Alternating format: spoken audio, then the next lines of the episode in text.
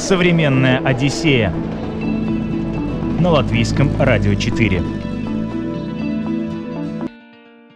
Привет, друзья! У микрофона Елена Вихрова. Сегодня мы отправляемся на одинокий остров посреди Северной Атлантики, внеземной и сюрреалистичный. Благодаря своим пейзажам он стал популярным местом для съемок голливудских фильмов. Здесь снимали и эпизоды «Звездных войн», и «Игры престолов». Мы едем в Исландию. И я поняла, что это возможность действительно за э, три, то есть мы на месте были, ну, полноценно два с половиной-три дня, что за этот период возможность познакомиться э, с этой страной и увидеть столько, сколько мы бы, наверное, самостоятельно смогли бы увидеть, ну, за неделю.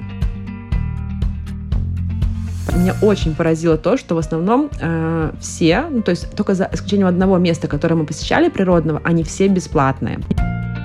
И я впервые в жизни увидела гейзер, который извергался на высоту более 20 метров. Это, конечно, тоже захватывающее зрелище. Все стали в кружок, достали телефоны и ждали, когда он будет извергаться. Мы были в долине реки Далур, и дословно она переводится как «долина дымов». То есть э, ты идешь э, вверх в гору, и по э, сторонам от тебя поднимается дым. 1991 году журнал National Geographic э, внес этот пляж в один из 10 лучших э, нетропических пляжей на планете были очень много случаев, когда вроде бы туристы подошли не, не близко к океану, но настолько большие волны, что они затягивают.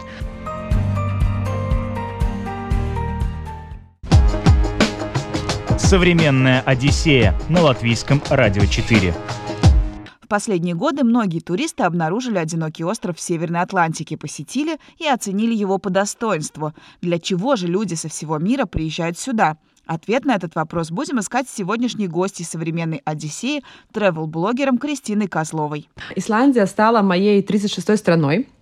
Э, которую уже? я посетила, да, уже 36-я. Э, я долго мечтала о посещении этого удивительного места, и, наконец-таки, моя мечта сбылась.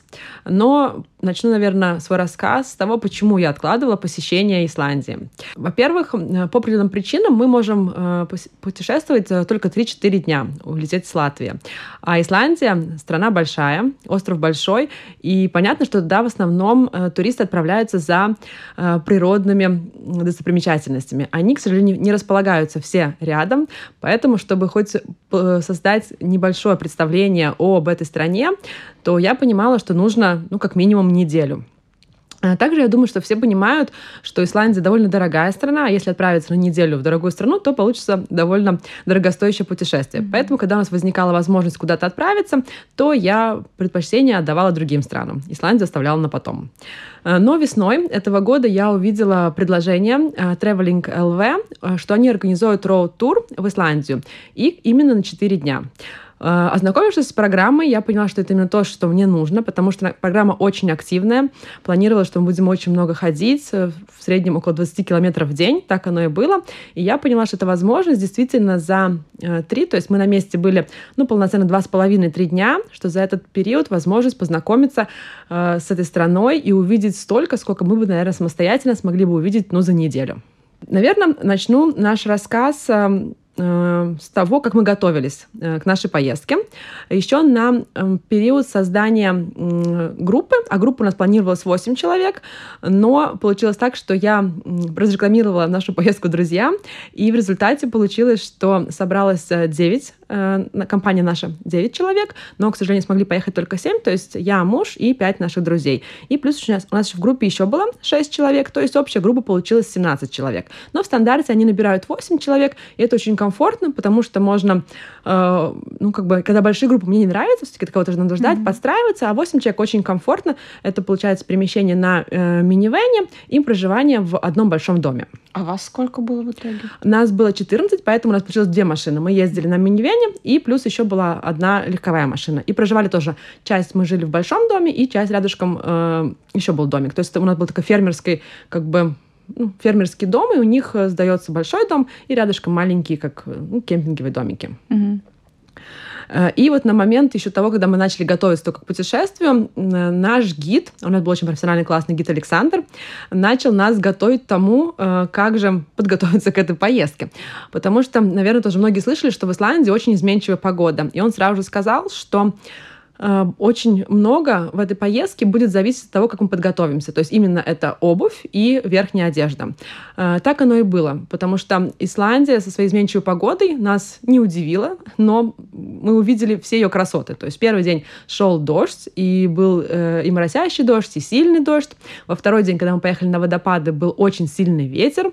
Вечером было солнце, и в третий день была пасмурная серая погода. Так что все прелести... Было все. Было все, да.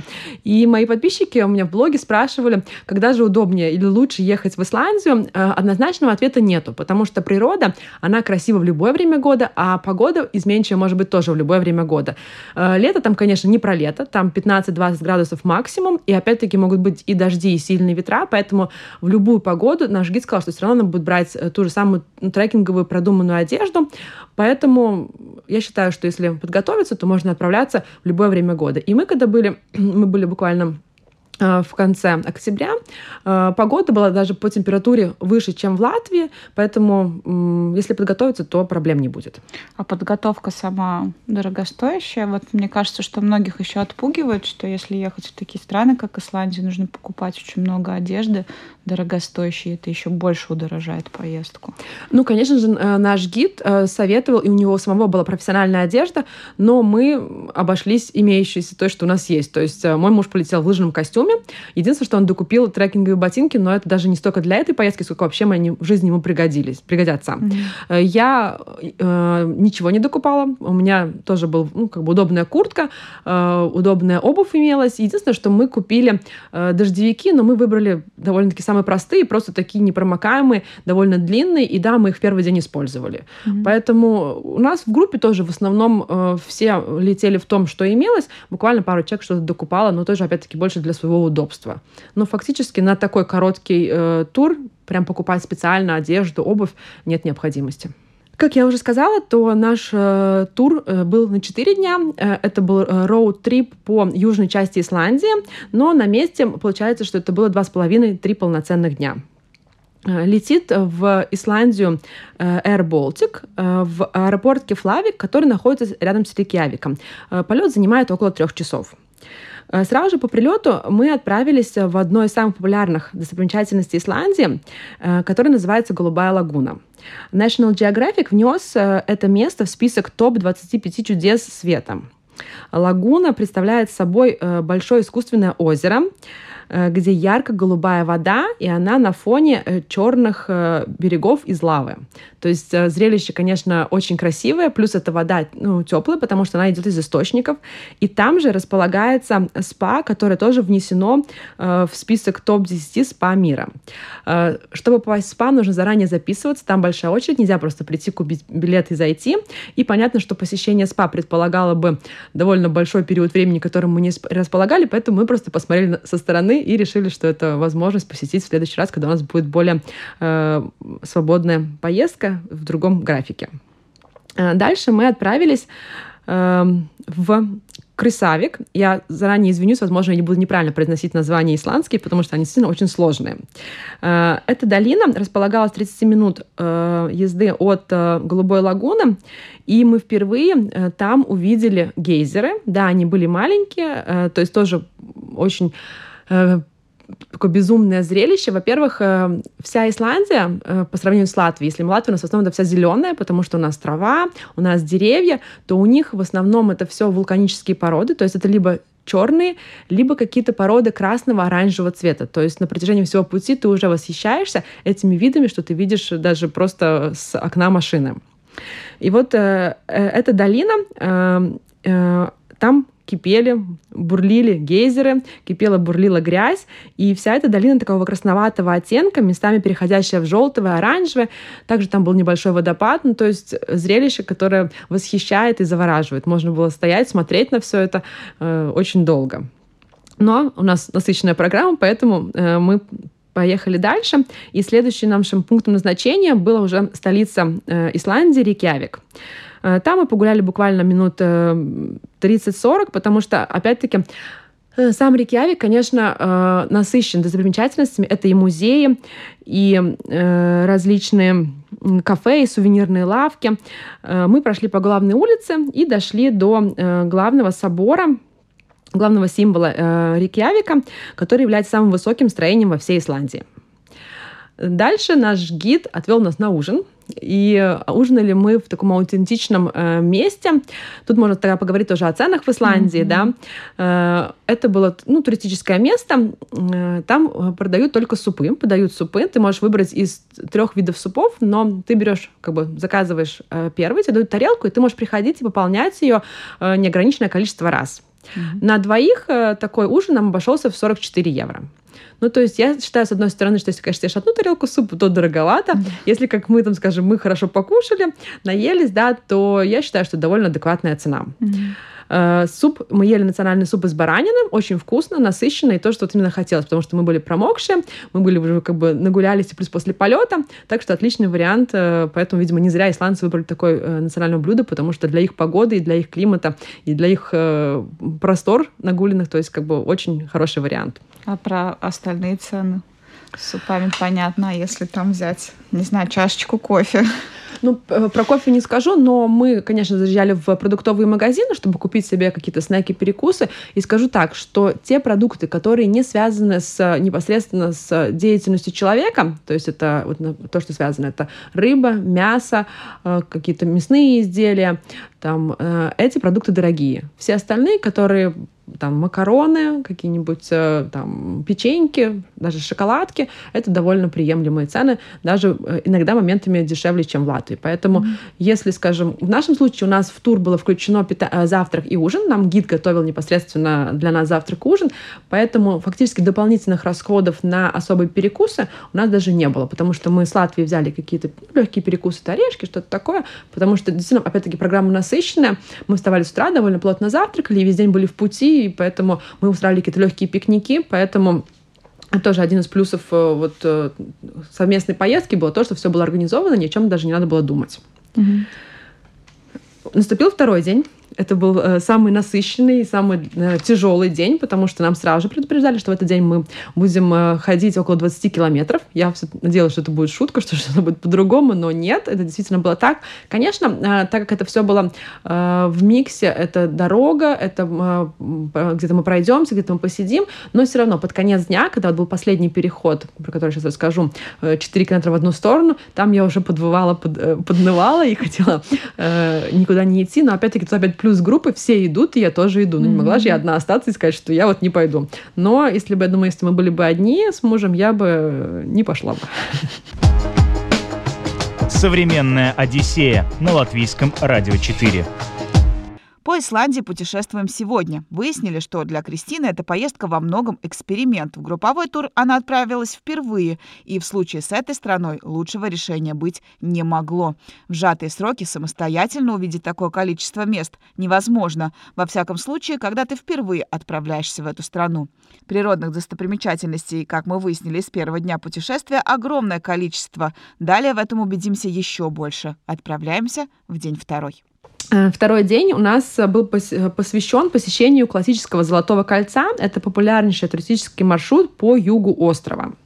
Э, путешествие мы начали с э, красивейшего водопада Исландии, который называется Гютульфос, в переводе это «золотой водопад», и он занимает седьмое место в списке крупнейших водопадов в Исландии.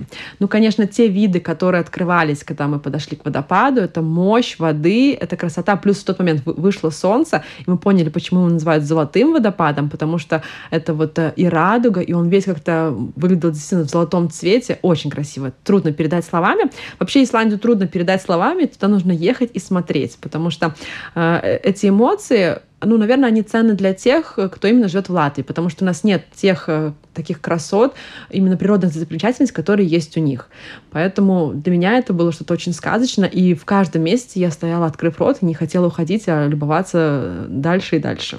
Но фотографии тоже у тебя в профиле очень впечатляющие, и вот такое ощущение, как будто там никого нет. А это действительно так, или это просто удачный ракурс? И там есть вообще люди, туристы? Э, да, туристы есть, но так как я вот сказала, что достопримечательностей много, и как бы они сами, сами, сами большие. То есть это водопад, он огромный, и к нему можно подойти с многих сторон. То есть, конечно, люди как бы там э, где-то есть, э, гуляют, но Э, что кто-то там мешал или что-то, нет. Ну, хотя были такие случаи, что, скажем, приезжаем на один объект, я вижу людей, и потом приезжаем на другой, я опять смотрю, что это те же самые люди. То есть mm-hmm. вот это, скажем, классическое золотое кольцо, я думаю, что в основном туристы, приезжающие как бы на юг Исландии, они по нему как бы ездят. Поэтому mm-hmm. Нет, люди есть, но действительно нет никакой толкучки, толпы или каких-то очередей. А и плюс э, сразу же скажу, ну, может быть, что повторюсь, меня очень поразило то, что в основном э, все, ну, то есть только за исключением одного места, которое мы посещали природного, они все бесплатные. Да, места парковки местами есть платные, но именно вход нигде не надо платить. Это просто суперски, потому что, ну, как мы знаем, и у нас э, в Латвии, и в других странах Европы в основном любое, любая достопримечательность — это платный вход. Здесь все бесплатно. Поэтому э, тут позаботились о людях, о туристах, и тоже можно этот пункт, ну, как бы знать, э, планируя свое путешествие. Mm-hmm. Э, далее мы посетили гейзер Стоккурм, и оказывается, что слово гейзер произошло от исландского гейза, что значит хлынуть. И я впервые в жизни увидела гейзер, который извергался на высоту более 20 метров. Это, конечно, тоже захватывающее зрелище, а, но получается так, что он не постоянно извергается, где-то раз в 10-15 минут. Все стали в кружок, достали телефоны и ждали, когда он будет извергаться, да. А, но тоже оказалось, там Тагит сказал, что 10-15 минут, но регулярности, оказывается, у него нет никакой, то есть были случаи, когда он и через 5 минут извергался, когда надо было ждать дольше, и самое интересное, что нет никаких признаков, что сейчас будет извержение, поэтому все доставали телефоны и стояли тихонечко, ждали, когда он будет извергаться. Рядышком находится еще один гейзер, он извергается всего лишь раз в год, и там, конечно, говорят, что он еще намного более большой, высокое это извержение. Но вот тоже извержение, конечно, увидеть что-то было это непередаваемо, очень красиво, и тут эта мощь, которая просто ни с того ни с сего из э, земли э, выстреливает, классно, красота. Дальше мы отправились в национальный парк Тингвелир и тоже посмотрели еще один водопад. Следующей остановкой у нас было э, кратерное озеро Кирит. Вот это было единственное место, где надо было заплатить за вход около 3 евро с человека. Э, что меня поразило, я предполагала, что кратерное озеро, то есть это будет вулкан, как бы, ну, как в виде горы, и сверху находится озеро. Оказалось совсем не так. Это была впадина. Оказалось, что как бы эти стенки вулкана, они э, со временем э, завалились внутрь, и получается, что внутри этого э, кра- э, кратера образовалось озеро. То есть оно вниз уходит, а не наверх, как я предполагала mm-hmm. перед посещением. И озеро Кирит, э, подобно другим вулканам в этой местности, состоит не из привычной черной вулканической породы, а из красной. То есть тоже такой вид очень красивый и необычный. И Кирит входит в число самых узнаваемых вулканических кратеров Исландии. И последняя наша остановка в этот день, это был трекинг к природным горячим источникам. Э, маршрут в одну сторону был несложный, но составлял около 4 километров в одну сторону, да. И вот тут, конечно, я начала уже подвывать и ныть, потому что, ну, тяжело, конечно, было. Но э, очень впечатляли виды. Э, мы были в долине реки Далур, и дословно она переводится как «долина дымов». И, то есть э, ты идешь э, вверх в гору, и по э, сторонам от тебя поднимается дым. Это, конечно, тоже очень красиво, это впечатляет. И потом мы дошли до э, природного вот источника. Я, наверное, тоже немножко по-другому представляла, как мы будем купаться, но там э, фактически нет ничего такого оборудованного к купанию, то есть просто, как у нас, наверное, на пляже, стоят такие переодевалки деревянные, даже не закрывающиеся просто так квадратиком. То есть mm-hmm. ты зашел и все. Ну, как-то люди спокойно к этому относятся. Ступеньки, и ты э, спускаешься в этот источник. Источник оказался тоже всего лишь так, ну, даже ниже колена, то есть нужно было зайти и сразу же лечь. То есть он не такой, что там глубокий, там нельзя mm-hmm. нырять, это больше такая... Ложится. Ну, типа, да, речушка. Ну, вот да, там, наверное, можно сказать, что казалось, что много людей, но мы, опять-таки, были э, к концу дня, и люди уже в основном уходили, потому что мы довольно быстро искупались и постарались вернуться до наступления э, темноты, потому что не было никакого желания это 4 километра по горам идти в темноте. Хотя нам заранее сказали, что нужно взять с собой фонарики, но мы лучше сэкономили на купании и вернулись э, к нашему транспорту э, до темна. Но я видела видео с твоего купания. Это не выглядело как что-то такое очень релаксирующее. Ты в куртке там стоишь, там же холодно же, Ну да, да то есть, конечно, сначала, то есть, как бы, вот ты пока переодеваешься, ты уже немножко подмерзнул, потому что на улице, ну, наверное, было около 5 градусов. То есть, говорят, это не в помещении, это просто вот за перегородкой переоделся. Поэтому я в куртке дошла до самого источника, там я сняла. Ну, конечно, когда ты э, окунулся, уже тепло, приятно, и, ну, можно кайфовать. Я Вода любитель... как в ванной? Да, как кубла. Вот у нас есть кубла, uh-huh. мы любим, то есть вот это 38, наверное, также там было. То есть и пока ты лежишь, ты тоже прогреваешься, потом выходить уже было комфортно. Ты нагрелся, приятно, так что, да, получили наслаждение. И действительно, искупавшись, как-то потом вот обратный путь вообще прошел очень легко. Как-то зарядился, не знаю, новой энергией или mm-hmm. просто релакснул, отдохнул, почилил. Но было классно. То есть э, я знаю, что в Исландии много еще других источников, поэтому если отправляетесь туда, обязательно э, посетите и искупайтесь. Потому что у нас два э, члена нашей группы не искупались, но потом жалели. Но все, все, кто участвовал в плавании, все остались очень довольны. Э, это был наш второй день. Вот получилось почти там 20 километров в, в этот день э, находить. Э, и вечером, вернувшись домой, никто не дожидался уже ужина. Фактически все пошли спать, потому что, во-первых, еще разница во времени. Э, то есть ужинали мы, скажем, по э, ну, местному времени где-то там э, в 11 вечера, а в Латвии уже было давно за полночь, просто два часа mm-hmm. разница, поэтому все уже пошли набираться сил к следующему дню и э, пошли отдыхать. Третий день Исландии, и Исландия нас не переставала удивлять, мы отправились к Атлантическому океану. Конечно, опять-таки, если сравнивать с Латвией, да, у нас э, залив, и вот этой мощи воды, этих волн, это скал, тоже у нас этого нету. И, конечно, то, чего у нас нету, то этого не хватает и восхищает. И с утра мы сразу же отправились на небольшой трекинг на, мю, на мыс э, Дюрхалей. Это самая южная точка материковой Исландии. И название переводится как «отверстие в двери», э, потому что здесь океан э, в скалах э, вытесал э, различные формы в виде дверей, в виде арок. Ну, то есть очень красиво это все выглядит. То есть большая такая скала с э, сделанными внутри отверстиями. Mm-hmm. Также рядышком там находится э, черный пляж Рейнисфьяра. И в 1991 году журнал National Geographic э, внес этот пляж в один из 10 лучших э, нетропических пляжей на планете. Там черный песок, это очень-очень красиво, и вот эти огромные волны, и нам сразу же предупредили, что нельзя подходить близко к волнам, потому что даже если кажется, что она далеко, но она настолько большая мощь и сила, что она, э, когда, ну, как бы прилив идет, она сильно очень затягивает. Потом мы даже посмотрели в Ютубе видео, действительно, были очень много случаев, когда вроде бы туристы подошли не, не близко к океану, но настолько большие волны, что они затягивают. Притом, если зимой в одежде, ну, вообще mm-hmm. не хотелось, да. Я, кстати, привезла камушек с этого пляжа, потому что они черные, вулканические, ну, опять-таки необычные для нас, потом отдам, но очень красиво.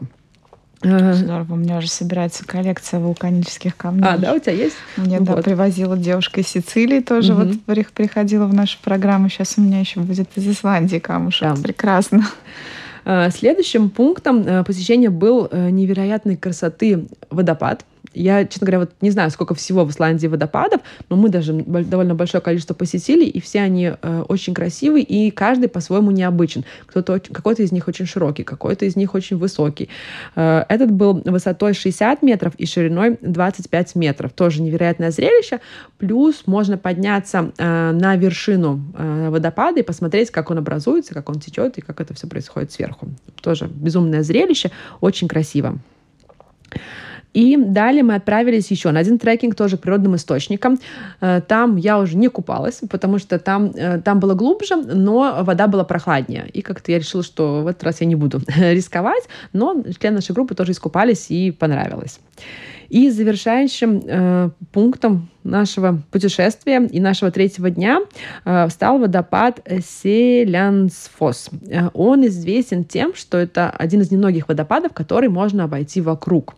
То есть, э, получается, в скале сделан проход, и ты можешь э, обойти вокруг него и посмотреть mm-hmm. его со всех сторон.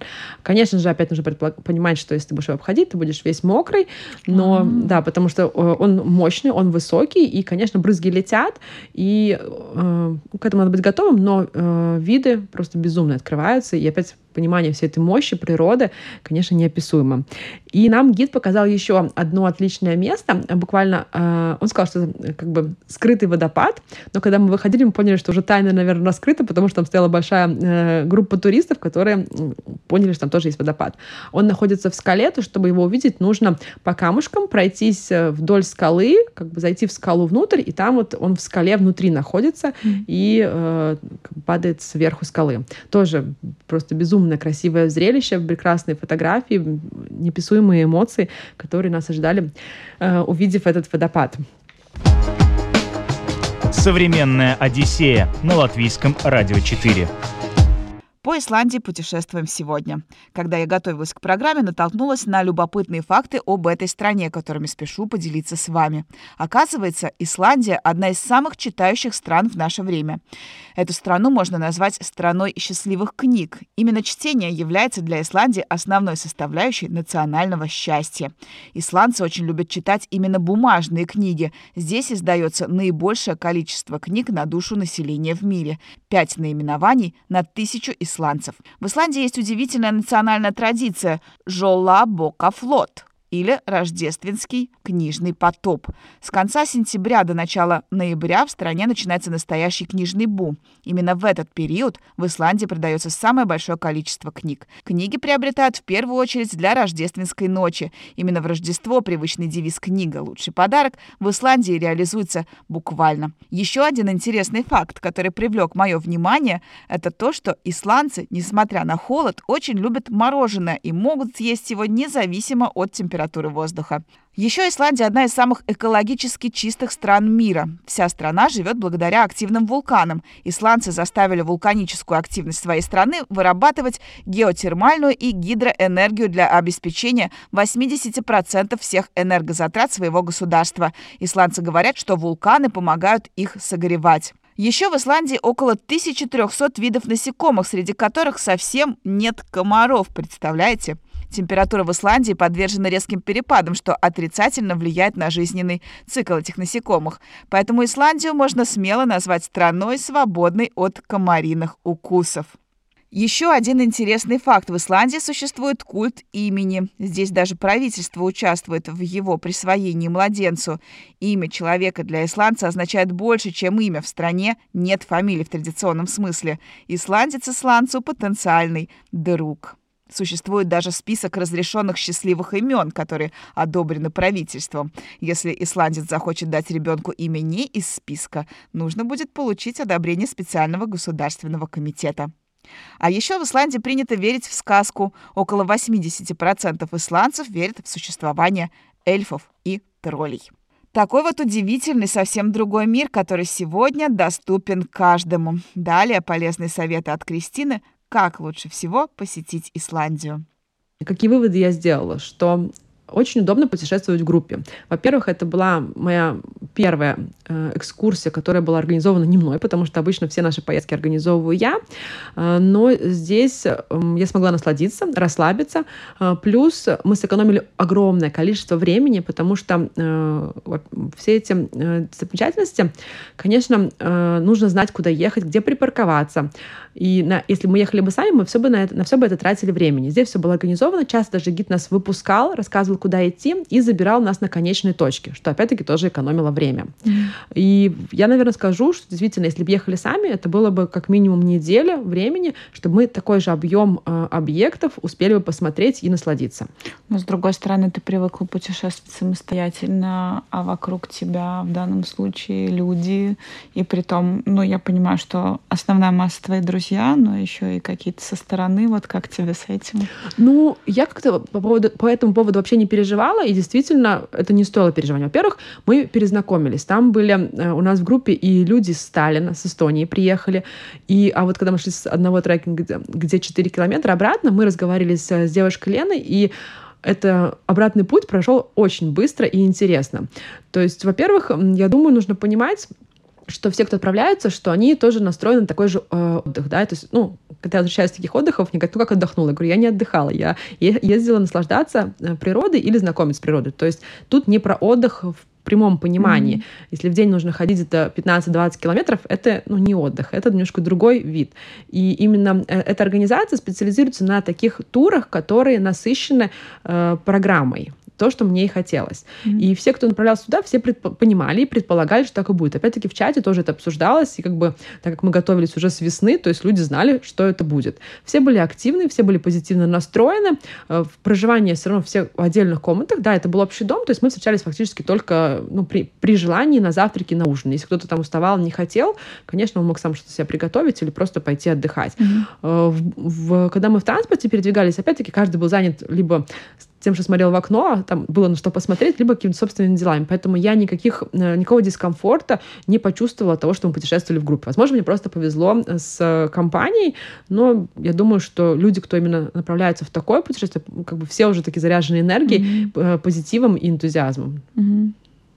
Так, еще какие выводы ты сделала? Так, ну, к тому, э, выводы о том, что действительно нужно подготовиться, потому что, да, даже я довольно активный человек, довольно много хожу, но даже для меня физически было сложновато.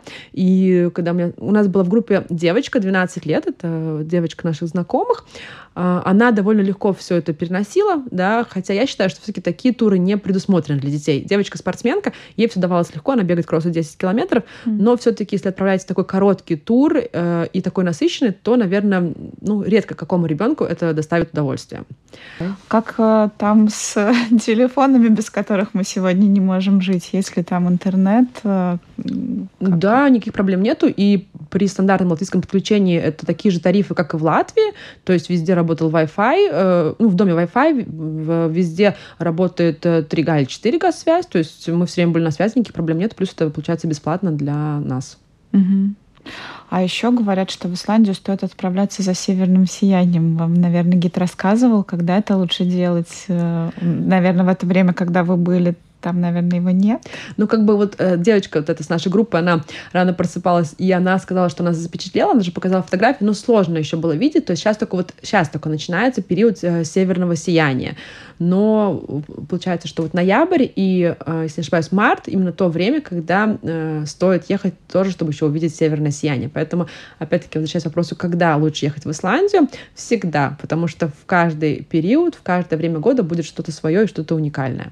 Но, а снег там есть? Когда мы были, снега не было, только он только был виден высоко в горах, но, говорю, то есть по температуре было теплее даже, чем в Латвии. То есть в среднем где-то было плюс 5, плюс 10 градусов днем. Я еще слышала, что там очень хорошие дороги, очень комфортно передвигаться на машине. Да, да. Дороги э, суперские, замечательные. Вот мы проехали, получается, за все дни около тысячи километров. Это было очень комфортно. И потом, когда мы вернулись в Латвию, все уже посмеялись и вспомнили наши дороги. Да. То есть с дорогами все отлично.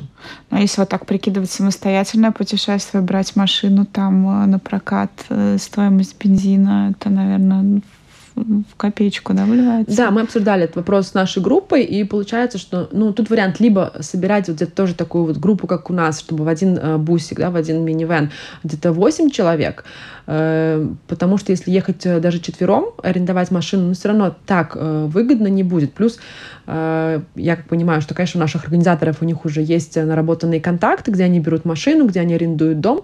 Э, дом у нас тоже находился не вблизи э, достопримечательности, это отдаленно было довольно, то есть мы даже от магазина ехали где-то минут 30, это как бы это деревенская территория, ферма получается, поэтому я думаю, что если, конечно, хочется жить где-то поблизости достопримечательности, ездить отдельно там, то есть, ну, своей пары, например, на машине, mm-hmm. то да, конечно же, бюджет будет значительно выше, чем тот, с которым нам удалось попутешествовать.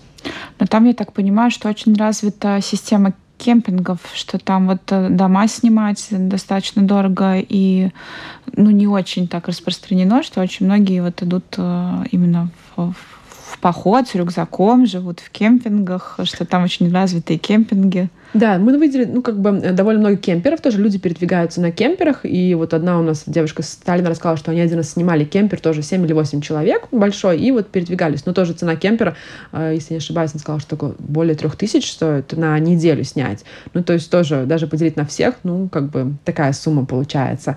И да, много всяких кемпингов, то есть я думаю, что, конечно же, тоже в этой стране думают о разных видов туристов, то есть кто более такой любит backpacking, более экономный вариант, но я думаю, я думаю, я даже не думаю, я уверена в том, что есть и высокого класса отели, как, например, вот это, где Голубая лагуна, там, там же находится отель, так что даже для туристов, которые с, на высоком уровне хотят путешествовать, тоже найдут себе варианты. А вам в какую сумму обошлось ваше путешествие? У нас э, тур, получается, стоил э, в среднем, ну, на двоих получился в районе 1000 евро, плюс авиабилеты. Авиабилеты, ну, можно э, купить, начиная где-то от 180 евро на человека. С питанием у вас было, да? У нас, получается, да, было включено завтрак, ужин, нам готовил наш гид, было очень вкусно, сытно. Э, игры, то есть минимальные перекусы, которые были необходимы нам э, в течение дня. Ну вот вы часто ездите в путешествия такие на 4 дня. Это вот в сравнении с другими направлениями дороже получилось для вас? Нет, это получилось не особо дороже, поэтому как бы я и вот когда увидела этот тур, увидела цены и увидела программу, я не раздумывая захотела поехать, плюс еще сорганизовала друзей, потому что ну, так мы путешествуем вдвоем и обычно арендуем вдвоем машину, все равно сумма примерно на этот период такая же и вышла. Поэтому действительно было очень хорошее предложение. Ну, вы видели южную часть, да, да. И, и очень много чего не, не, не, неизведанного. Есть ли у тебя планы какие-то туда еще раз отправиться? И что там в других частях Исландии? Ирландии рассказывал вам гид? А, есть там на что посмотреть? Да, там у них э, есть разные тоже направления, разные туры, посмотреть можно много чего, но я как-то еще, у меня список довольно большой тех стран, которые я еще не посетила, поэтому я сначала сконцентрируюсь еще на других странах, а если будет возможность, то вдруг появится хорошее предложение или что-то такое, что действительно будет стоить того, чтобы вернуться, я наслаждаюсь каждой страной и возвращением тоже в каждую страну, если есть такая возможность. Ну, мы тебя будем ждать с новым рассказом из твоей 37-й страны уже, да, будет да. следующее. Спасибо большое. Спасибо. Мир, где существуют эльфы, где согревают вулканы и не кусают комары, где читают книги, а в мороз едят мороженое и носят счастливые имена. Другая планета на расстоянии одного недлинного авиарейса. И даже если у вас всего 4 дня и не самый большой бюджет, соприкоснуться с этим миром более чем реально. Благодарю Кристину Козлову, которая это сделала и поделилась опытом с нами. У меня все. Подписывайтесь на наш подкаст. Он доступен на всех подкаст-платформах. Программу провела Елена Вихрова. Пока. «Современная Одиссея» на латвийском радио 4.